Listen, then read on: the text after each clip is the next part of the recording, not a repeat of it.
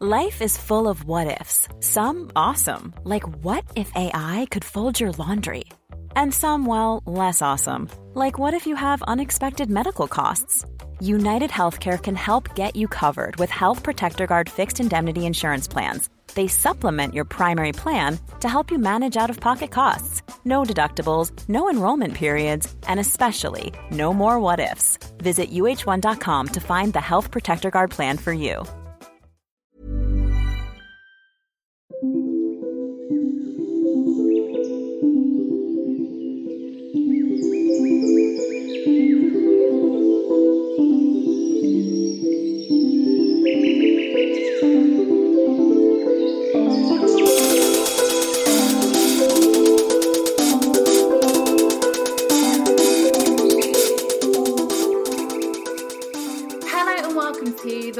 Witch podcast with me, Carly. Hope you are all well, witches. On today's podcast, we are looking at the fetch and the fylgja. I'm afraid I haven't got a book review for you today, as the only book I finished recently is our Literary Witches Coven book, and I can't review it till our book meeting has happened. But I should have a book review for you on next week's episode. So let's start by looking at the fetch. There are many takes on what the fetch is, and I will outline all beliefs and you can decide. The first example of the fetch is based in Irish folklore. It's a supernatural double or an apparition of a living person. The sighting of a fetch is regarded as an omen, usually for impending death. The fetch typically appears to loved ones and friends shortly after the death of an individual. Legends say that sometimes the fetch is seen as a warning to the person who is about to die. It's said that on occasion, the fetch may not take the appearance of the dying person, but as a single moving light. And these lights are called a fetch light or dead man's candle. An alternative belief of the fetch is that if the person's double appears in the morning rather than the evening, it is instead a sign of a long life in store. As such, it is similar to the Germanic doppelganger and to some conceptions of the British wraith. The etymology of fetch is obscure and the origin of the term is unknown.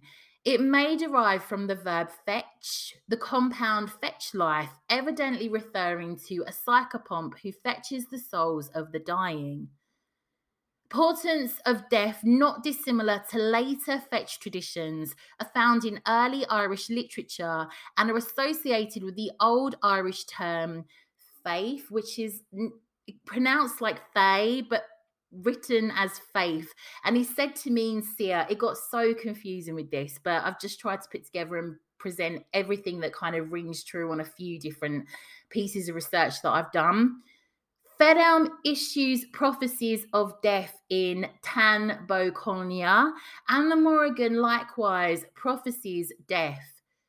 So, Danu Forest describes the fetch in her book Wild Magic as follows. The fetch, sometimes known as the tays in Irish, or the, I have to get the pronunciation of this, Coimima, Scots Gaelic meaning co travel or co walker, is an ally who has always been with you throughout your life, though you may not know it. Having a conscious and clear relationship with your fetch is deeply personal and powerful and marks a certain level of self knowledge and psychic clarity.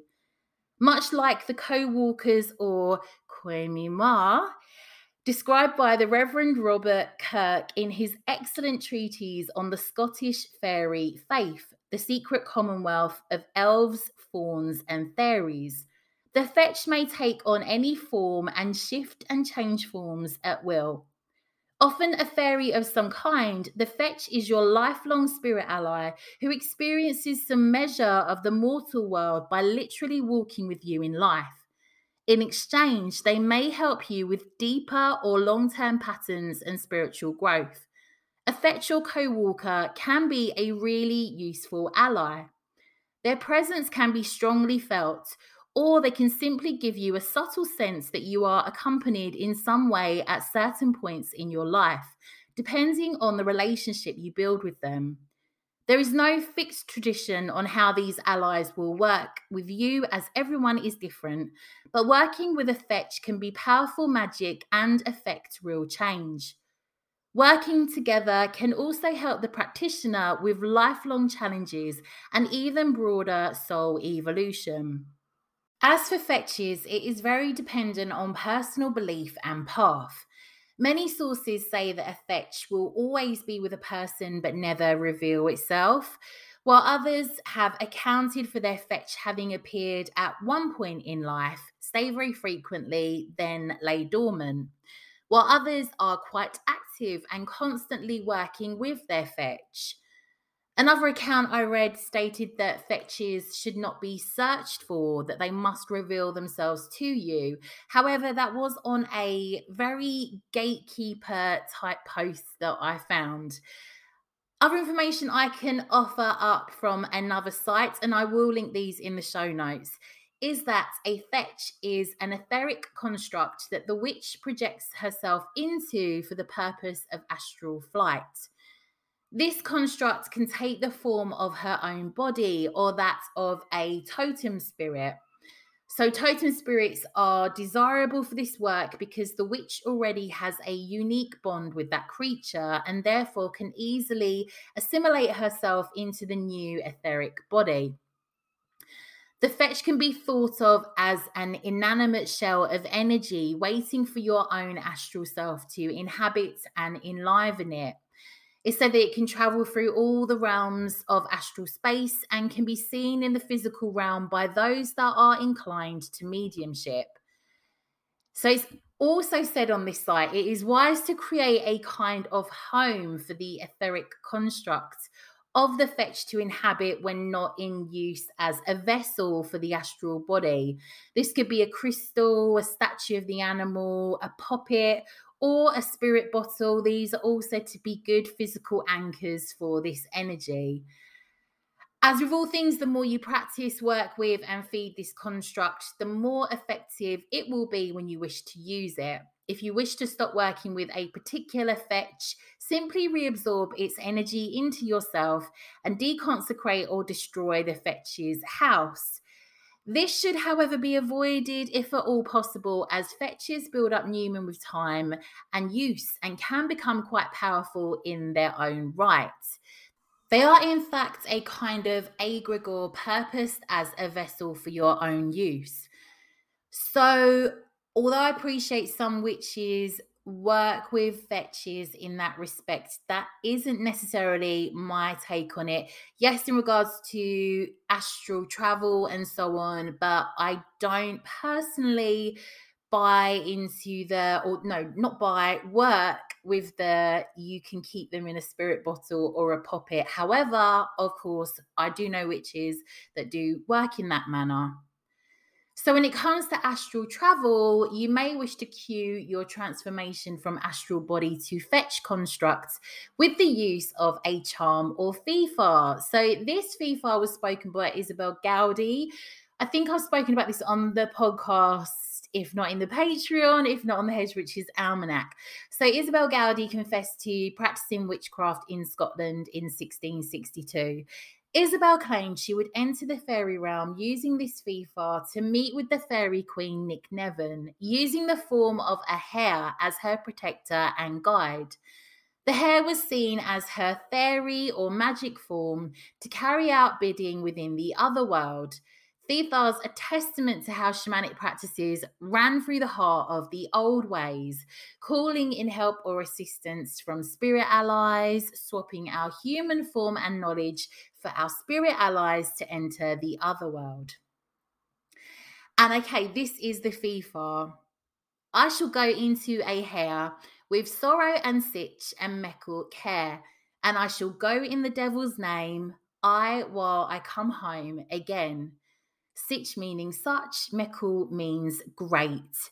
And to change back, she would say, Hare, hare, God send thee care. I am in a hare's likeness now, but I shall be in a woman's likeness even now.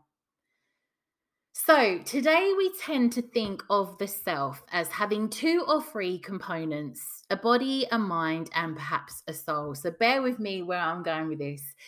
These few parts form a coherent single whole that can be clearly and cleanly separated from its environment, at least conceptually. The line that separates self and other is fairly absolute and unalterable. In the Norse worldview, however, the self is a more complicated entity. While the Norse certainly had a concept of the self, there is no bland oneness in their perspective. That self is comprised of numerous different parts that are all semi autonomous and can detach themselves from one another under certain circumstances. None of these parts quite correspond to the concept of a soul in the traditional Christian sense, an absolutely unique and non transferable essence of a person. The Old Norse word for soul was invented only after the Norse converted to Christianity, which highlights the prior lack of such a concept. Various parts of the self were, however, thought to live on after death or be reincarnated. The Norse worldview never placed much value on a uniform set of doctrines, and accordingly, it contains no comprehensive, systematic account of the parts that comprise the human self. So, this is a description of four of the most important and commonly mentioned parts of the self in Old Norse literature. So, you have the hamr, which is shape, form, appearance, the hugr, which is thought the fylgja, which is follower, and the hamingja, which is luck. So the hamr is literally a translation to shape or skin. The hamr is one's form or appearance, that which others perceive through sensory observation. Unlike in our modern worldview, however, that which is perceived by the senses is not absolutely and unalterably static and fixed. In fact, hamr is the most crucial word in the Old Norse lexicon of shapeshifting. The Old Norse phrase that denotes the process of shapeshifting is skipta holmen, terrible pronunciation, which means changing hamr. And the quality of being able to perform this feat is called hamrammr, of strong hamr. Anyway, next. Hugr. So, Hugr can be most satisfactorily translated as thought or mind. It corresponds to someone's personality and conscious cognitive processes, and therefore overlaps considerably with what we today would call someone's inner self. The Hugr generally stays within its owner, but can at times create effects in faraway people just by thinking about them in a certain way. This is particularly possible for people who are described as having an exceptionally strong hugr. The fylgja, so we'll go much more into detail on this, but just to give you a brief outline. So, remember the cats, ravens, and other familiar spirits who are often the companions of witches in European folk tales. These are fylgjur, so in the plural, and fylgja in the singular. The fylgja is generally perceived in an animal form by those with second sight, although human fylgja aren't unheard of. It's an attendant spirit whose well being is intimately tied to that of its owner. For example, if the fylgja dies, its owner dies too. Its character and form are closely connected to the character of its owner. For example, a person of noble birth might have had a bear fylgja, a savage and violent person, perhaps a wolf. Fylgja literally translates as follower, but as often as not, it's depicted as traveling ahead of its owner, arriving at the intended destination before its owner, or appearing in the dreams of someone who will meet the owner the following day. Again, that's loads of different examples for you. I'm going to go more into the fylgja shortly with some other different takes on it too, and you can see what you think. So, lastly, the Hamingja, the fourth and final part of the Norse self that we'll consider here is the Hamingja The word is often used in an abstract sense to signify luck, but the Norse understanding of luck is very different from our own. So, in Bettina Sommer's fitting words, luck was a quality inherent in the man and his lineage, a part of his personality similar to his strength, intelligence, or skill with weapons. At once, both the cause and the expression of the success, wealth, and power of a family. Luck, the Hamingja, is a personal entity in its own right. It's part of the self and can be split off from the other components of the self in certain circumstances. When a person dies, his or her Hamingja is often reincarnated in one of his or her descendants, particularly if the child is given the name of the original owner of the Hamingja. Sometimes, as in Viga Glum's saga, the Hamingja bequeaths itself of its own accord to a relative of its original owner without any special naming having to take place. The Hamingja can also be lent to others during life to assist them in particularly perilous missions where luck is needed especially badly. So let's look at some more in regards to the fylgja. The term apparently derives from the Old Norse verb fylgja, meaning to accompany, but it is homonymous with and perhaps identical to the word for afterbirth or placenta. The singular noun fylgja denotes two distinct groups fetches in animal form and guardian spirits in female form. There's never been a faster or easier way to start your weight loss journey than with PlushCare PlushCare accepts most insurance plans and gives you online access to board-certified physicians who can prescribe FDA-approved weight loss medications like Wegovy and Zepbound for those who qualify. Take charge of your health and speak with a board-certified physician about a weight loss plan that's right for you. Get started today at plushcare.com slash weight loss. That's plushcare.com slash weight loss. plushcare.com slash weight loss. I'm Sandra, and I'm just the professional your small business was looking for. But you didn't hire me because you didn't use LinkedIn jobs. LinkedIn has professionals you can't find anywhere else, including those who aren't actively looking for a new job but might be open to the perfect role, like me.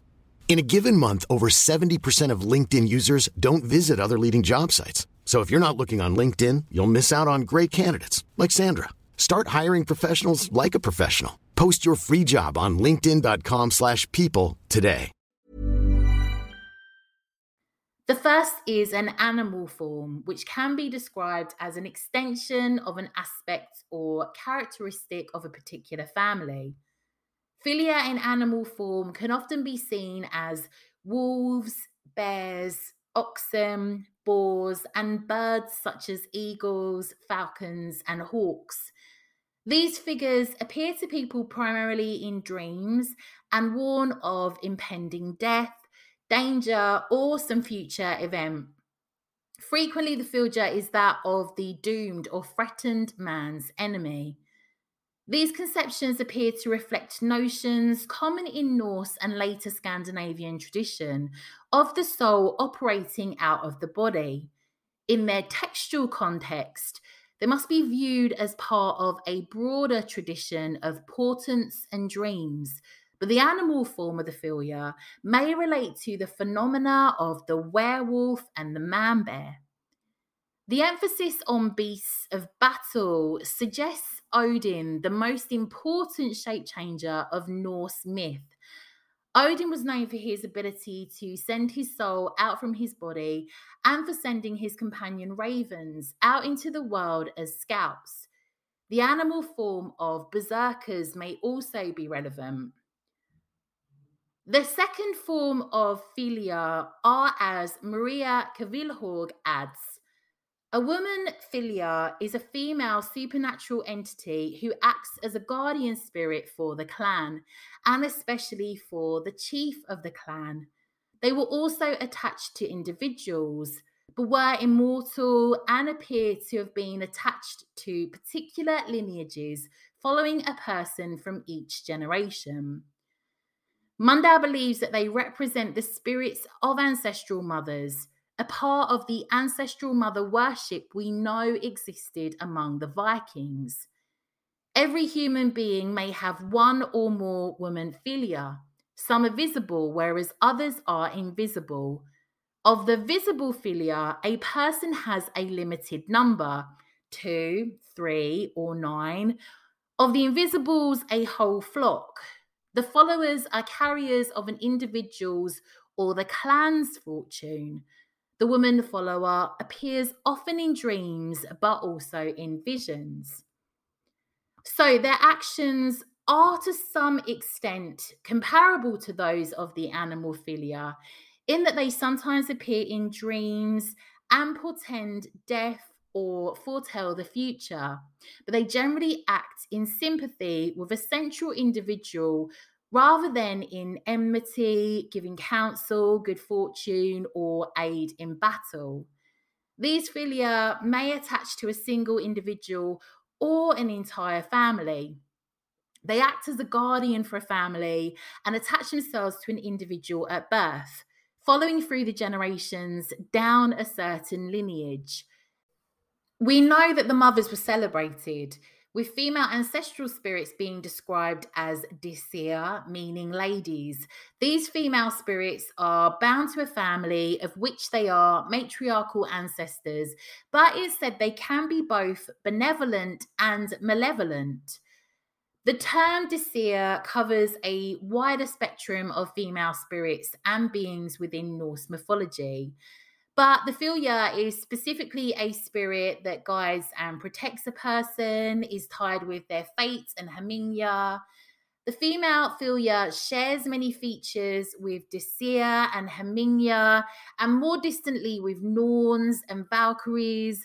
There is very little terminological consistency it is widely thought that Athelia may abandon their chosen mortal if their behavior is poor, wicked, or would bring the name of the family into disrepute. Fylgja appear in the story of Burnt Njal from the Icelandic Njal's saga, a tale of feuds and revenge. It is thought that this work dates from between 1270 and 1290.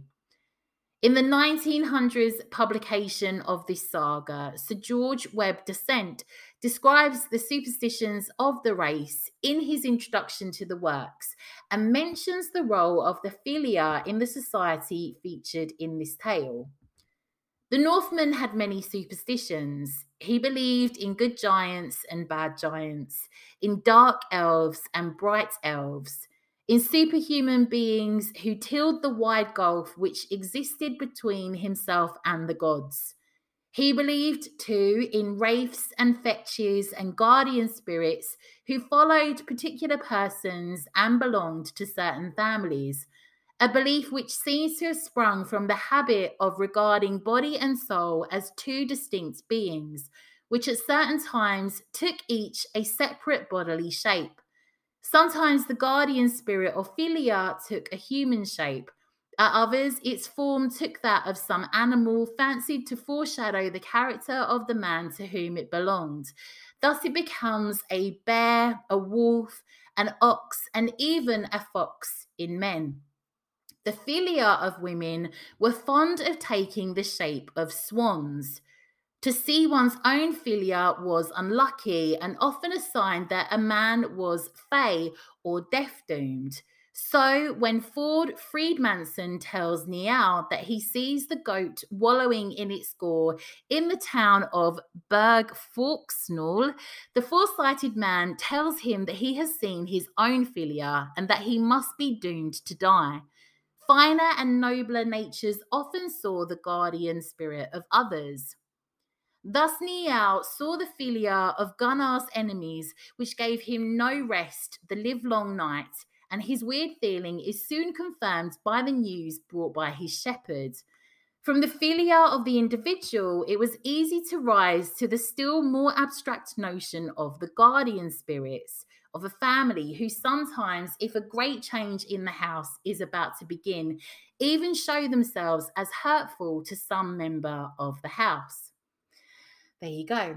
Not only are Fylgja mentioned in this saga, but their role as fetches also appears when they are described as visiting characters in the tale in their dreams. These beings also appear in the Ljósvetninga saga and are used in a form of spiritual warfare. If a character had a more powerful fylgja than the person crossing them, that individual would suffer some kind of misfortune. It seems that this is the result of their own fylgja not being as strong or not being able to defend them from that of their enemy. In Anglo Saxon and later English superstitions, an animal fylgja became known as a fetch. Whether this was originally the same creature that appears in Icelandic literature or whether this is a similar concept is hard to tell. A fetch in the British witchcraft tradition is an animal spirit or living animal that would allow its owner to travel with it or send it on errands for magical workings or spirit travel. It is more common for us to see the witch's fetch depicted as a familiar, a physical animal that aids the practitioner in her works.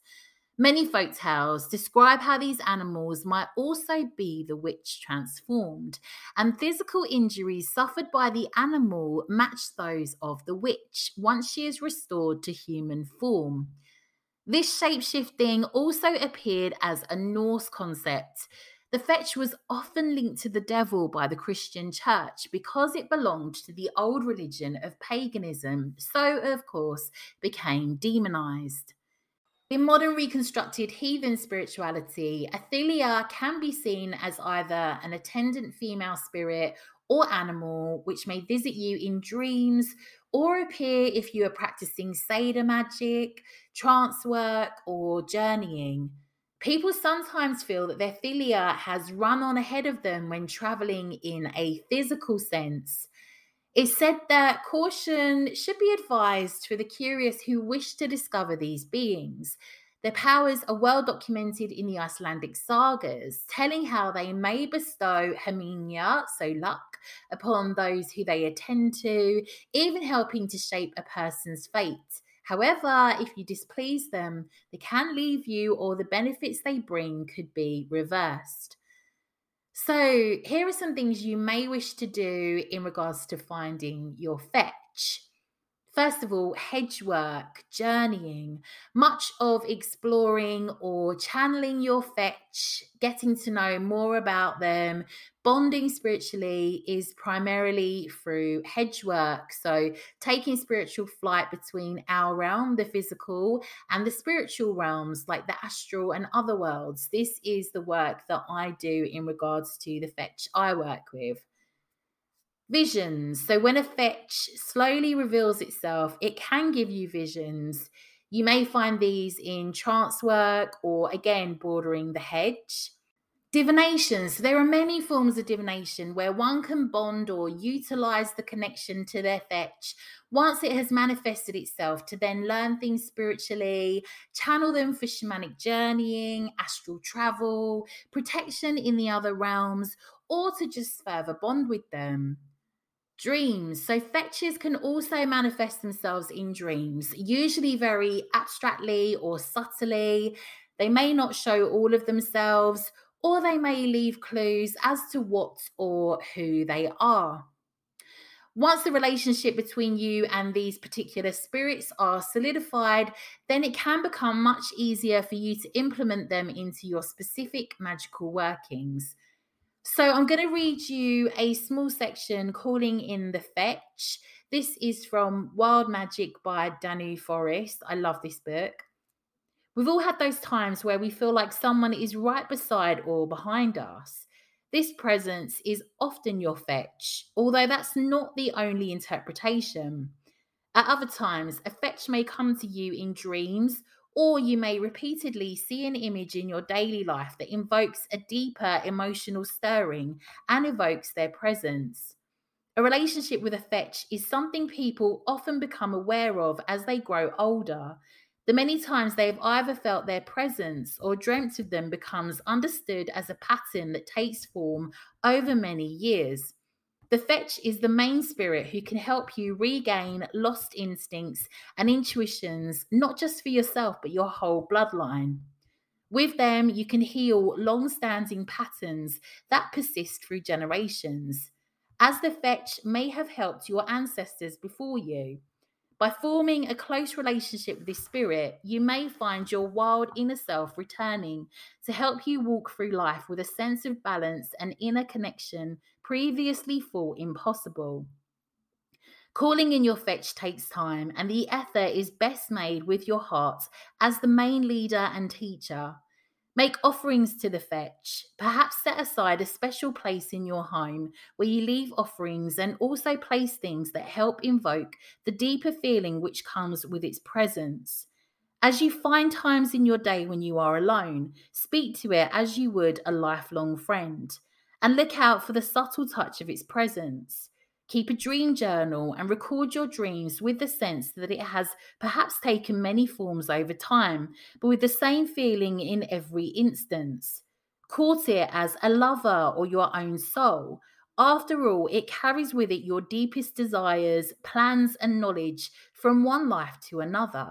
Treat it with patience and courtesy, asking that it becomes known to you, and treat it with honor and care. In time, it will show itself to you more and more, and you may be able to access its wisdom with greater ease and clarity. There is no map for this practice, as it is the deepest magical relationship, and you must bring your most authentic self to the task without preconceived ideas or projections. That's all I have for you today, which is in regards to the fetch. I will put a link in the show notes to any resources that I used for this episode. So I just need to give you a little bit of an update. I am currently working on tons of different writing projects and working quite far ahead of myself. So I'm kind of working on things for Samhain and Yule, and I'm really under it in terms of time. So I set out trying to do a mini episode for a Friday, but as is my way, I can never go down the rabbit hole without bringing up a complete essay. And it's very apparent that at the moment I can't continue to do the Friday episode temporarily.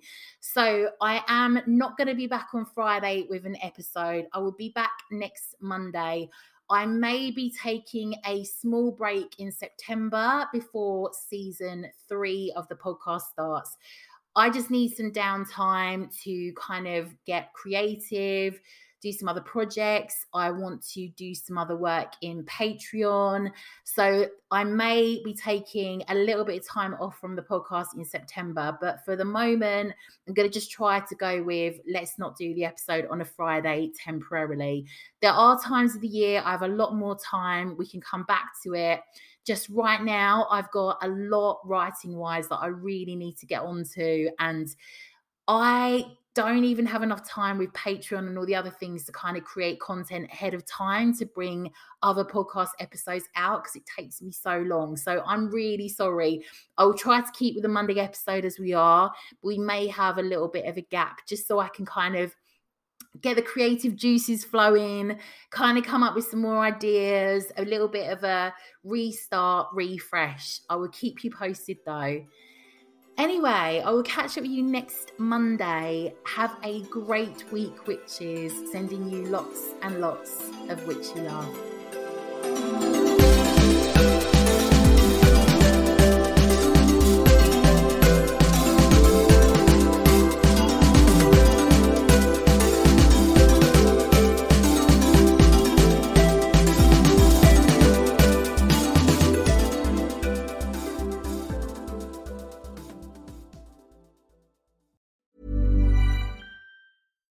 Hi, I'm Daniel, founder of Pretty Litter. Cats and cat owners deserve better than any old fashioned litter. That's why I teamed up with scientists and veterinarians to create Pretty Litter. Its innovative crystal formula has superior odor control and weighs up to 80% less than clay litter.